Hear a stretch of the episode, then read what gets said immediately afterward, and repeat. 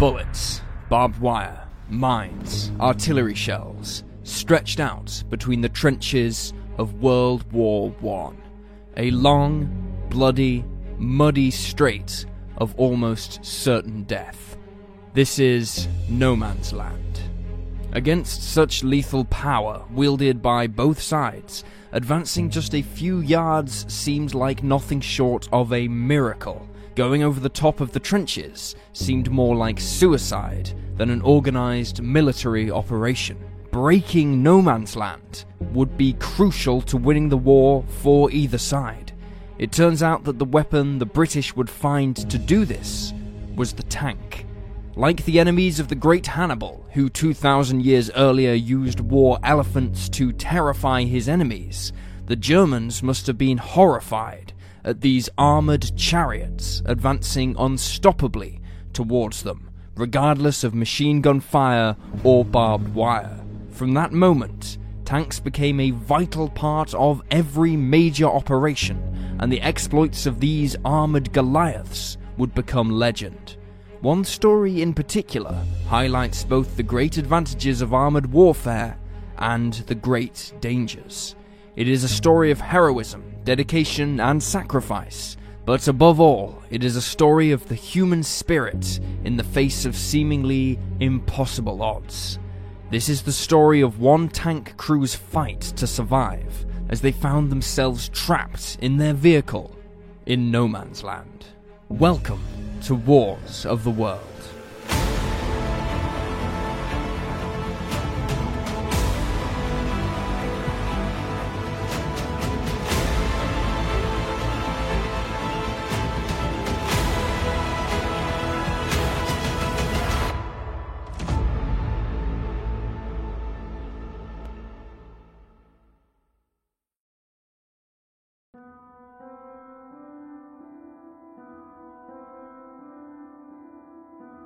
nineteen seventeen was a critical year for the Allied war effort, as a fresh wave of summer offensives in Belgium and France loomed closer. On the one hand, the United States had given up its neutrality and dispatched the American Expeditionary Force to join in the fight on the Western Front. However, weighted against this was the February Revolution in Russia, which had seen the Tsar ousted from power and the country left in political limbo. There was also growing dissatisfaction among French ranks, leading to mutinies and refusals to return to the trenches, these being quietly hushed up by French authorities, as to not alarm their allies. Finally, there was the resumption of unrestricted submarine warfare by the Kaiser's navy, and they inflicted significant damage on supply lines from North America to Britain and Western Europe. In Belgium, Field Marshal Douglas Haig, who commanded the British Expeditionary Force, decided that the British Army should launch a major offensive against the Germans before outside influences affected their ability to do so. Since nineteen fourteen, British and German troops had waged a bloody campaign, fighting for control of the Ypres Salient, now held by the Germans, which created a bulge in the front line westward. Haig was determined to knock the bulge back. Haig's plan called for a preliminary attack on the Messines Ridge against the southern German flank in order to force them to commit their reserves, which could then be destroyed in subsequent battles. This part of the offensive was carried out on June seventh, nineteen seventeen, and proved a total success. Encouraged by this, Haig authorized an all-out offensive in an effort to smash the Germans out of the salient in one decisive blow. But amongst the British commanders, there was some apprehension over this plan. The Ypres salient comprised of large areas of marshland, which would likely turn to bog and swamps after the expected prolonged artillery bombardment to soften up the enemy. This would make any advance slow and difficult, and would give the Germans time to reorganize and counterattack. Haig would not be dissuaded, however, and ordered the offensive move forward. When briefing the British Prime Minister, David Lloyd George, and his cabinet on the operation, he assured them that the German morale was so low and the troops so exhausted, they would collapse under the weight of an all-out attack. Lloyd George was initially hesitant, but Royal Navy Admiral John Jellicoe gave his support, stating that unless the British and Belgian armies could recapture Belgian ports used by German submarines to strangle British shipping, then the country would not be able to continue the war beyond twelve months. Haig promised to bleed Germany dry of manpower within six. Lloyd George reluctantly gave his blessing.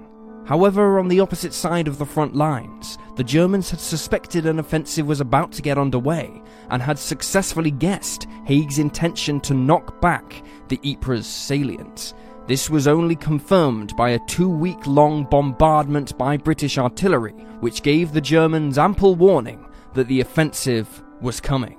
Four and a half million shells were fired onto German positions before the British attacked on July thirty-first, nineteen seventeen, initiating the Third Battle of Ypres, more commonly known as the Battle of Passchendaele. Just as predicted, the barrage had helped render the battlefield a wet, muddy, and now blood-soaked hellscape. Haig's intelligence chief, General John Charteris, expressed his frustration with Haig, who had not listened to the prior warnings, when he wrote the following: "Every brook is swollen, and the ground is a quagmire. If it were not that all the records of previous years had given us fair warning, it would seem as if Providence had declared against us." There have been many hellish moments in the history of human warfare, but Passchendaele may be counted among the absolute worst. This place was hell on earth, and it is where our story is set.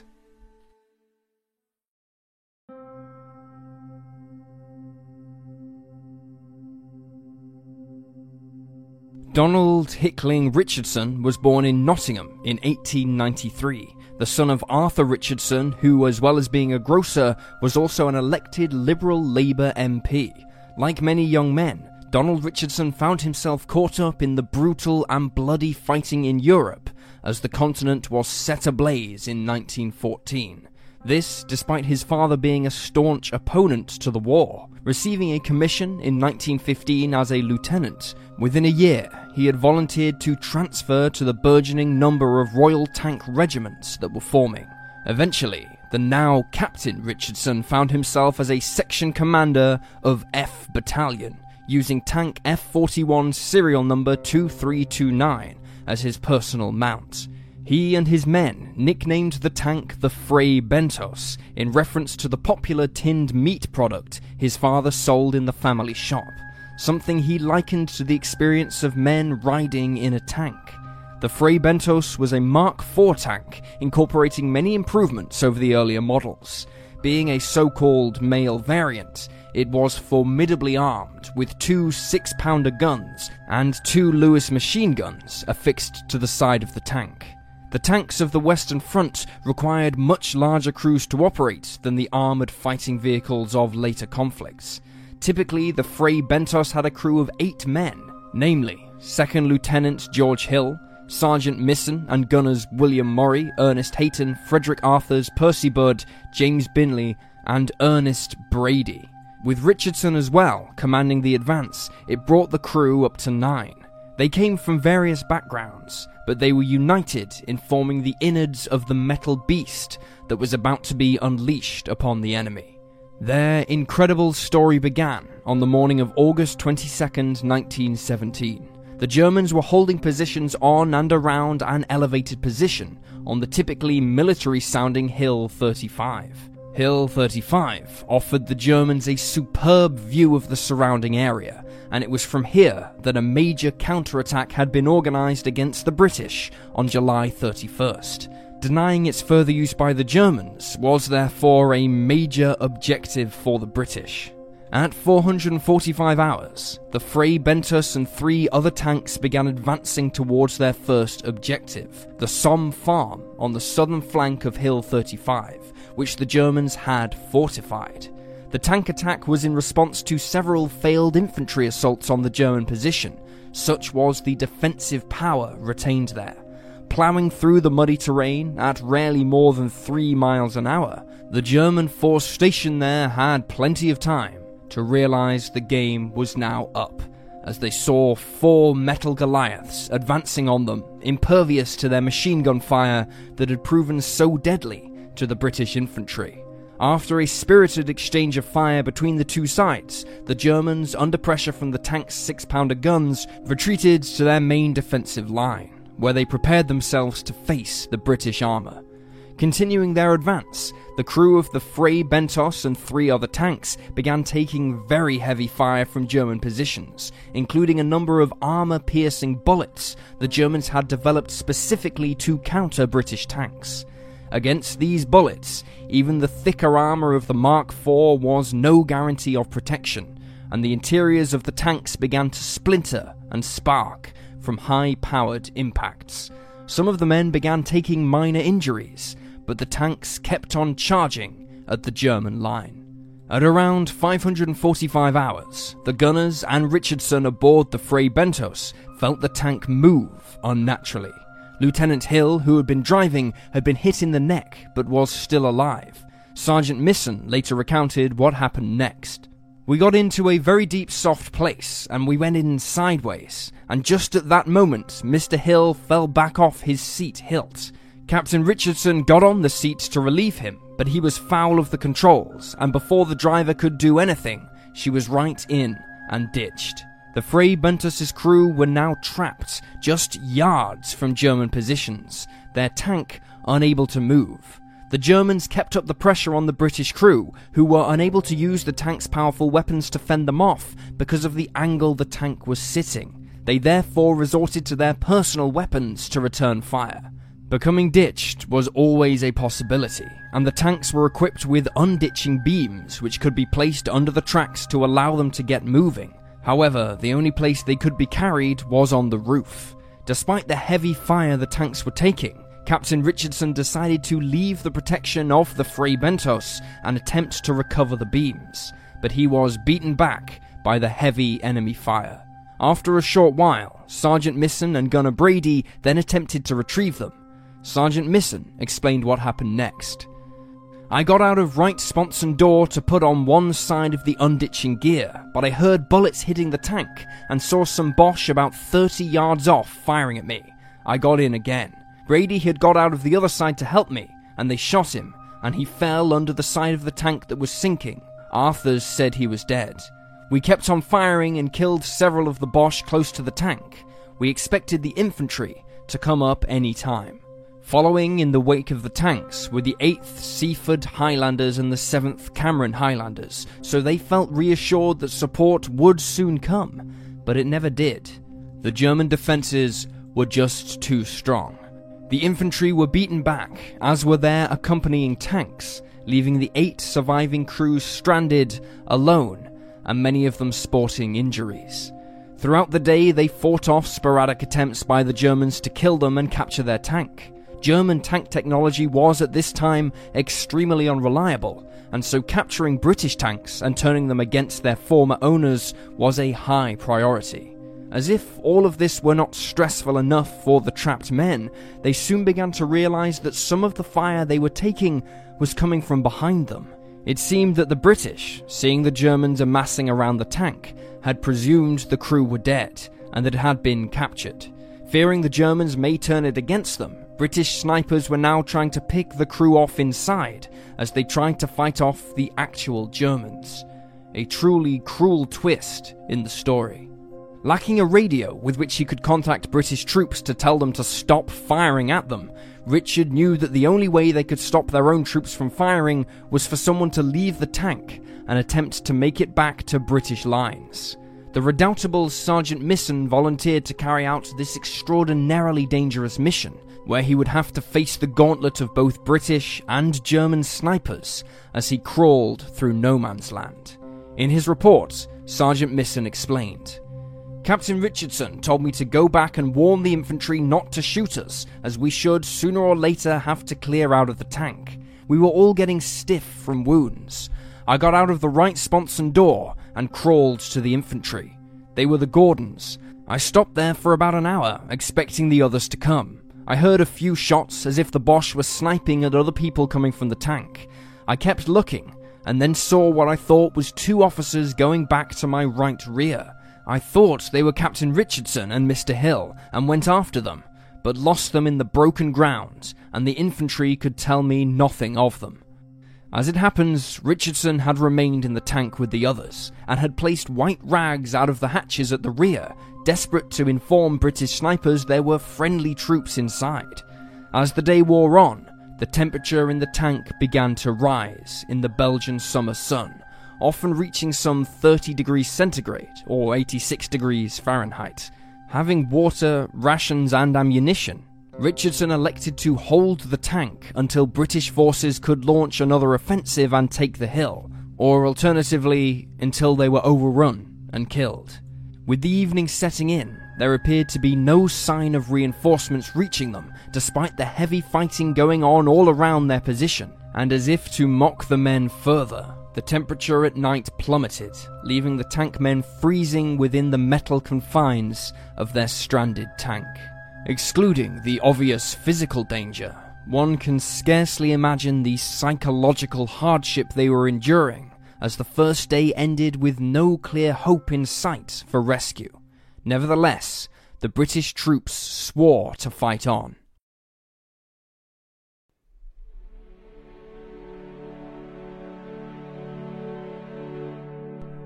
Hunkered down in their stranded tank, the night air carried the sounds of battle far and wide for Richardson and his men to hear in the early hours of August twenty-third. It was the source of both relief and trepidation. On the one hand, they knew there was still the chance of rescue, but on the other hand, the Germans were still holding their own against the British assault. At around one hundred thirty hours, the men of the British Army's Black Watch launched an offensive against the German positions, but this failed and resulted in over fifty casualties and a lucky German shell demolishing their field headquarters, causing confusion and disarray. After a nervous night, the sun began creeping over the boggy and crater-filled landscape, and the Germans who had become more emboldened started advancing towards the British lines and towards the stranded Frey Bentos. Now effectively manning a fixed pillbox, Richardson and his men put every weapon they had to good use to fight off the Germans, who found this one stranded tank an almost impossible obstacle to overcome. Every assault they attempted was ferociously fought off by the stubborn British soldiers, who knew that if they gave anything less than everything they had, they would fall.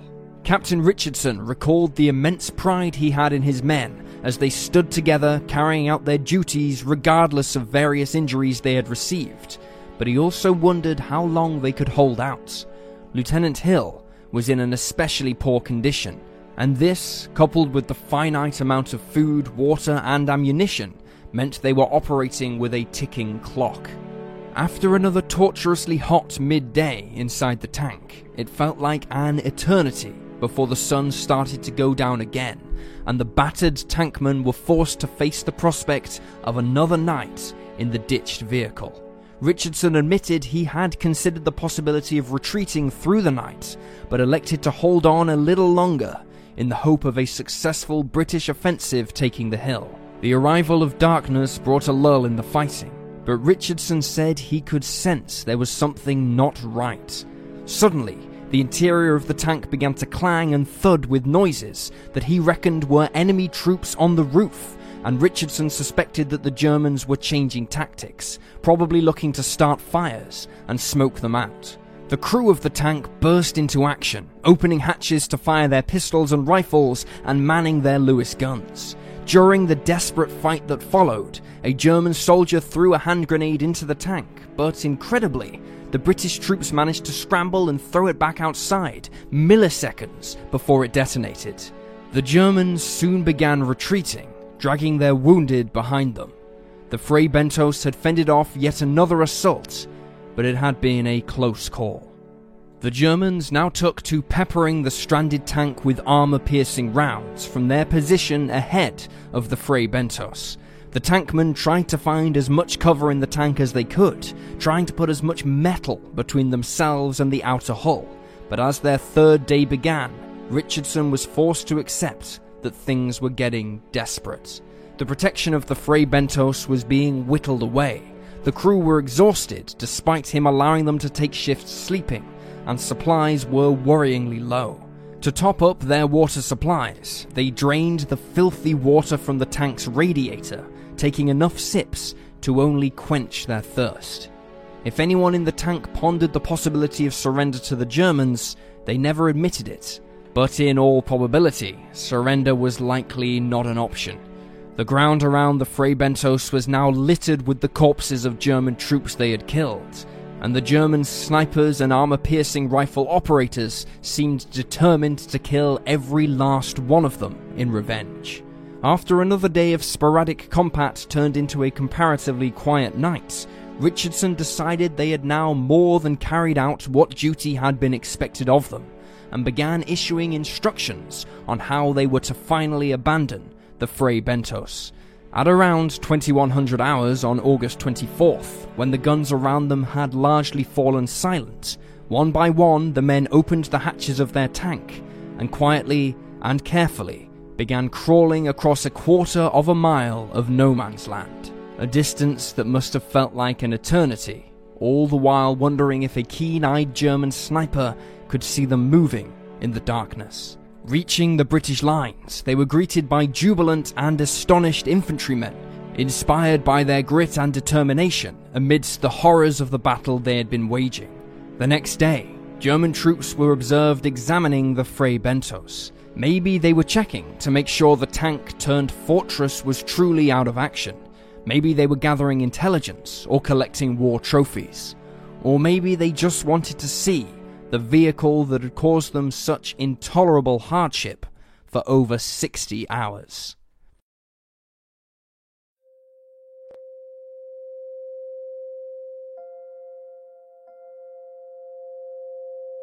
The heroic stand made by Richardson and his men did not go unrecognised by the generals, who bestowed upon each of them medals for their gallantry and dedication to duty. Both Richardson and Hill were awarded the Military Cross, while Sergeant Misson and Gunner Morrie received the Distinguished Conduct Medal. The remaining members of the crew received the Military Medal. This collection of medals made the crew of the Frey Bentos the most decorated tank crew of the war. Sadly, Gunner Ernest Brady's body was never found, it being lost to the battlefield of Passchendaele. He is, however, commemorated on the Tyne Cot Memorial, located near to where he fell, trying to receive the unditching beams when the tank first became stuck. Gunner Percy Budd would tragically not survive the war either, being killed in action on August twenty-fifth, nineteen eighteen, aged just twenty-two. Captain Richardson would return to action and was eventually promoted to Major. He naturally gained another tank, and emblazoned proudly on its hull was the moniker Frey Bentos the Second. And there you have one of the infinite stories of the hell on earth in Passchendaele. Please leave a comment down below with your own thoughts and reactions, and remember to like this video and subscribe to support the channel. Thank you for watching, and I'll see you next time.